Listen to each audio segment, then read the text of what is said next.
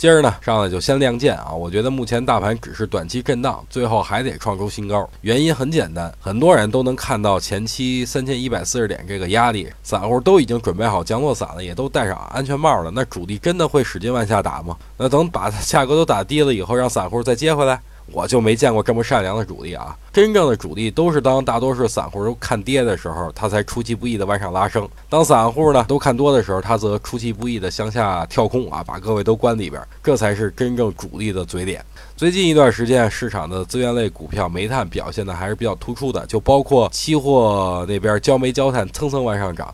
但随着增加手续费啊，煤炭这边也开始慢慢熄火了啊。但随之而来的就是今天资源类的有色开始有所动作啊。大家应该都知道眉飞色舞嘛。本次煤炭已经涨了一波了，有色会不会起舞呢？那让我们拭目以待吧。不过我觉得短期大盘想继续向上突破，还得靠券商或有色这种权重股的带动。